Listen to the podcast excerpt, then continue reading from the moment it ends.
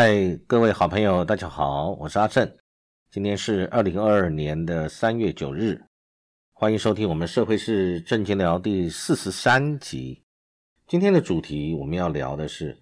俄罗斯将我国列为不友善名单，怎么办？今天这个问题呢，俄罗斯将我们列为不友善名单，我们要谈的就是那对台湾会有什么影响？呃，很明确的，就是说，好啊，你不友善，我也对你不友善，我们就彼此列为对方是不友善名单吧。但是实际上呢，国际政治应该不是这样明确的处理方式。那我们来看一下，那媒体也有对于这些报道有很多的一些很详细的一些篇幅。那我们今天大家来看看，呃，我们怎么面对这个事情。因为呢，我们台湾呢响应了美国的要求，我们也对于俄罗斯，我们对他这个呃要制裁啊。但是这个是有前因的，因为我们先呃代表了美国队长这一这一方面，我们站队嘛，我们属于这个要这个制裁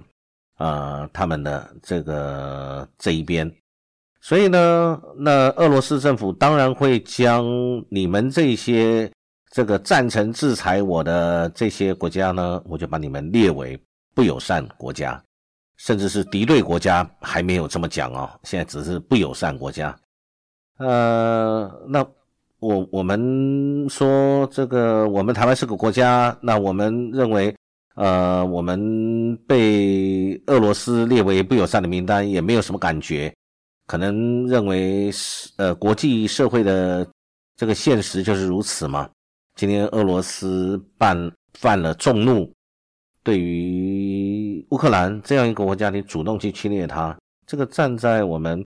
呃一般人的想法里面都认为是不赞成的，因为战争就是一种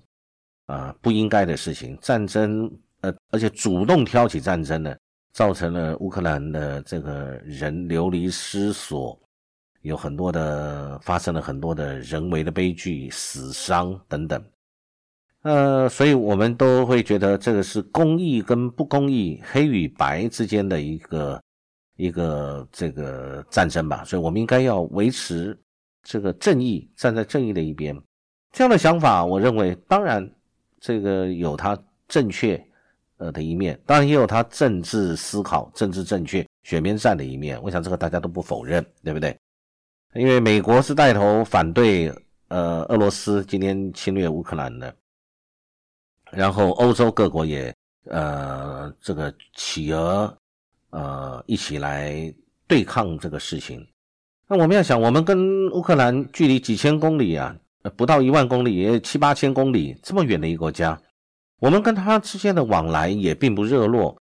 那他当然，我们听过乌克兰有很多的艺人来台湾。啊，发展他的演艺事业。我想大家最近因为俄乌战争的关系，对于乌克兰、对于俄罗斯以及近代史、欧洲的近代史，以及北约的形成，对于欧盟的态度，对于这些中东欧国家曾经在苏联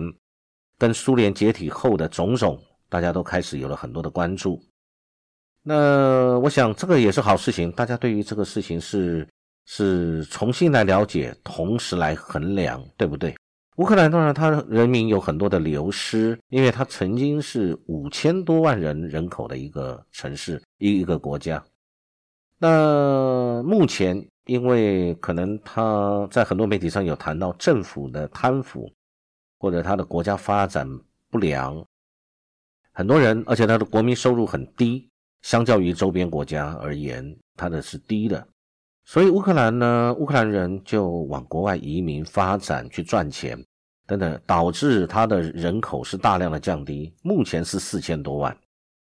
那根据媒体有报道，我们学者周阳山教授他特别有提到，他说他的判断，在这个俄乌战争以后结束以后呢，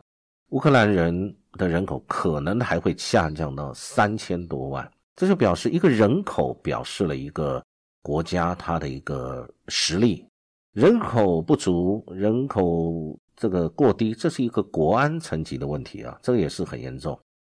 那所以这次呢，被俄罗斯列为不友善名单的国家很多，跟地区包含美国啊、美加啦、欧盟这些成员国，还有乌克兰，当然还有日韩、澳洲、纽西兰、新加坡、台湾等等，这些就是所以呢不管我们说是五眼联盟啊，或者是友美的联盟啊啊等等的。那但是很有趣的，各位看到那个相关的呃这个文字上面显示。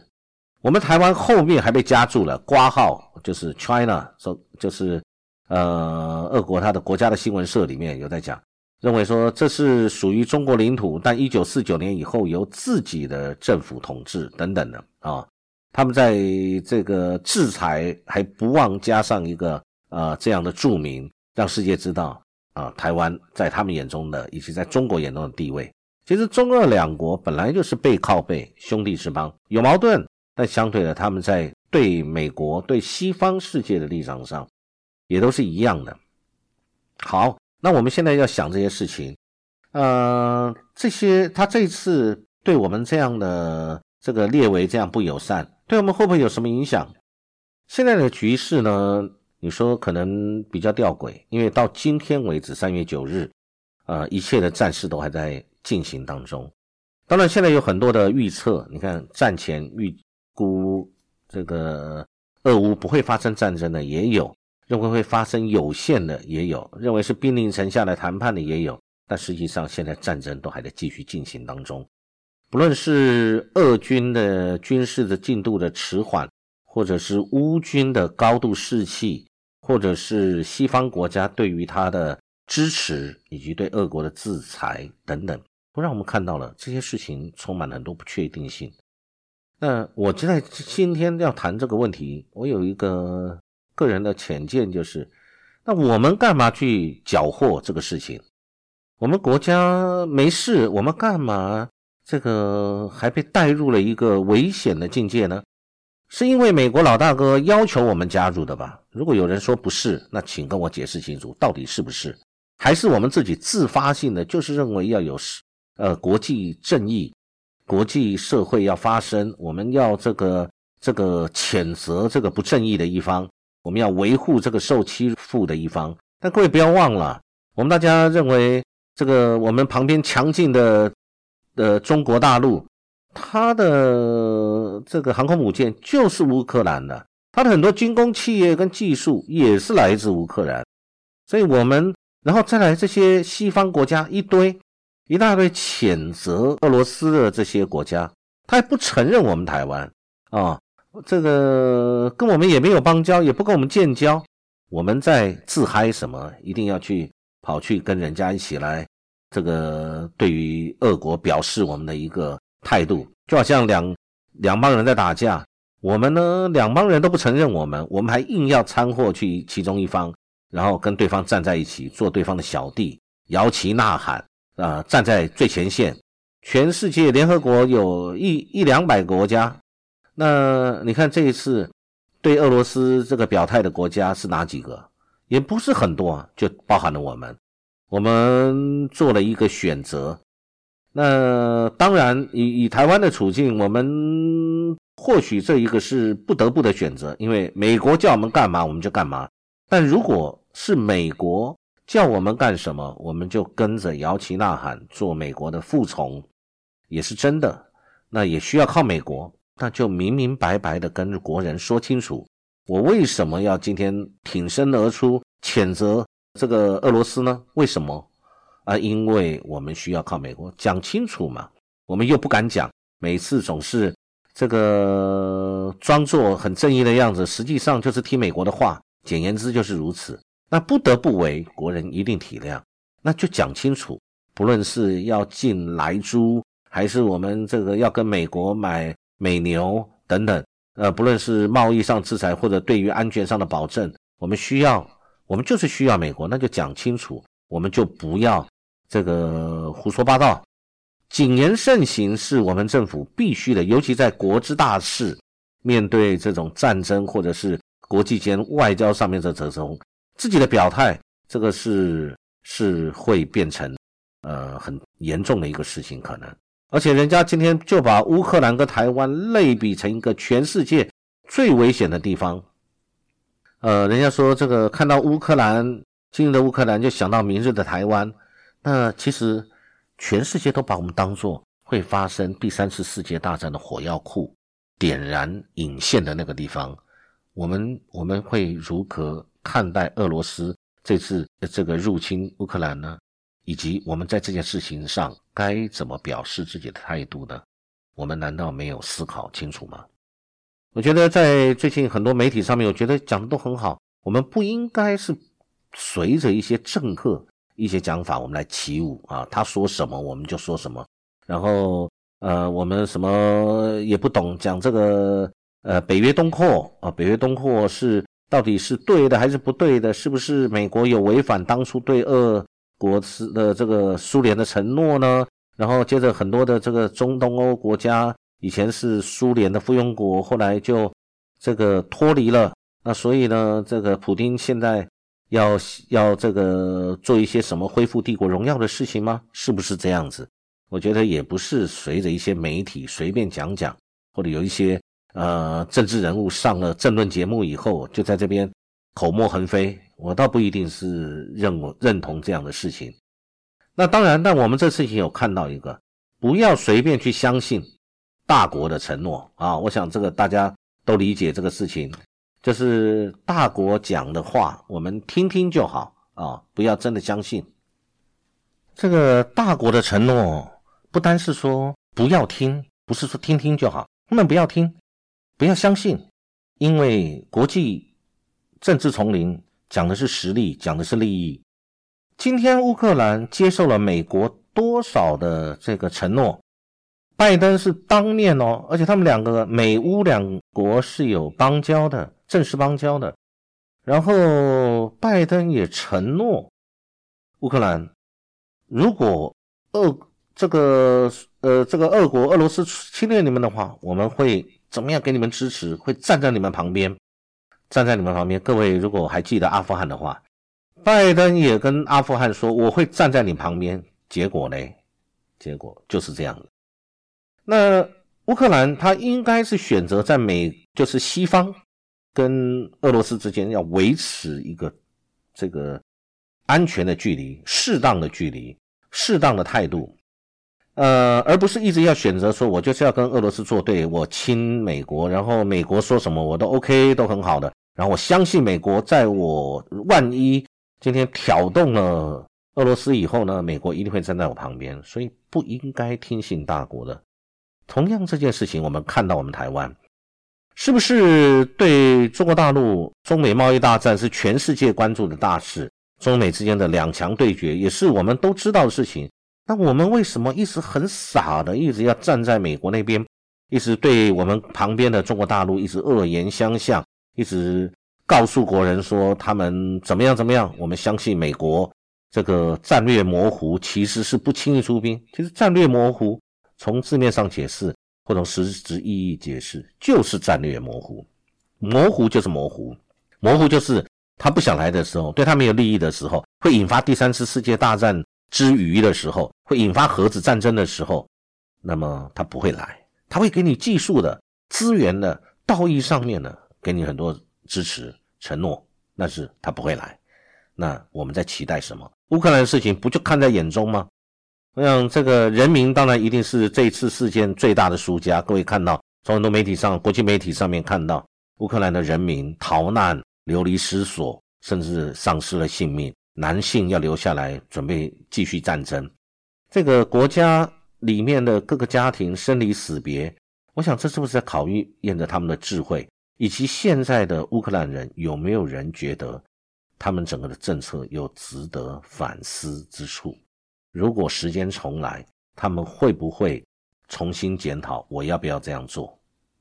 当然，我们台湾不是乌克兰，但是面对这样威胁以及国家的生存存续的时候，我们朝野真的要有智慧，而不是把它拿来当做一个民粹，拿来当做自己政治的筹码资源，然后来胡说八道。当真正兵临城下，大军压境，这个重装部队碾压的时候，只有实力说话，其他旁边没有人会站在你旁边。各位还记得乌克兰的总统泽伦斯基在媒体上讲说，啊，他致电欧盟每一位国家，他说没有人，没有人，没有人出来站在他旁边，他觉得很孤单。好，我想这个就是韩非子。我最近媒体上有看到，其实这个我很喜欢韩非子讲的东西，有很多都是也像我们。呃，符合我们现在的的情形。其中有一句话，我觉得很好，很好。他讲说：“国小而不储卑，力少而不畏强，无礼而入大陵，贪鄙而浊交者，可亡也。”就是一个国家，你这个弱小，但是你又不采取低姿态，一直挑衅；你实力不够，那你又不忌惮强敌，不思如何去避战。啊，或者是如何用智慧的方式让自己安全，而且对你的强敌，你无理刻意去羞辱他，可能是出于自己的私利，或者是为了国家的利益，故意羞辱，有你个人的目的，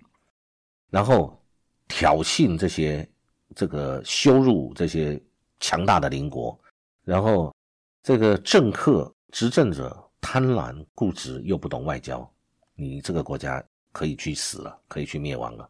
你不灭亡，也大概很快会灭亡。这个，所以我觉得这个讲的，你不觉得就很像乌克兰跟俄国，以及乌克以及我们现在我们海峡两岸，这个这个就是我们会觉得很忧虑的地方。那这个韩非子里面有讲很很多值得我们去思考，尤其是为政者，见大利而不屈，闻祸端而不备。浅薄于真守之事而误以仁义自恃者，这讲的就是，呃，就是你这个没有智慧了，没有智慧，为政者一定要智慧，你对于老百姓才是呃有利的，对老百姓是安全的。其实刚才我们谈到了，对于别人的承诺，你不要去轻易相信。其实我们这个就要谈到西方到底虚不虚伪。他们有没有军工企业？有没有利用战争去获取财物，或者是刻意去担任啊，去搬弄是非，造成呃舆论，或者是故意去推动，或者是酝酿一些战争可以避免的战争？可以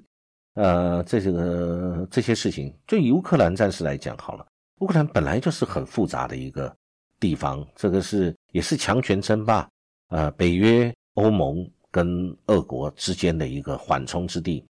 就像现在，呃，这个他们讲是北约东扩，所以造成了后来这些事情。俄国觉得受到了威胁，它的中间没有缓冲区，然后呢，本来承诺的事情没有做到。这个西方国家，包含美国，呃，你们把这个旗插进了我旁边的这个乌克兰国家，孰可忍，孰不可忍呢？对不对？一样的。今天我们自己自称很自豪的中华民国，我们是第一岛链，为美国防守的第一岛链的重要枢纽位置，真的很伟大。然后我们面对中国，我们不断的呃对他恶言相向吧，或者是没有不是很友好的态度。事大我们没有智慧，我们自己小，那我们是不是也跟乌克兰一样？我们一我们面对了一个。复杂的一个政治的因素，我们夹在这个中间。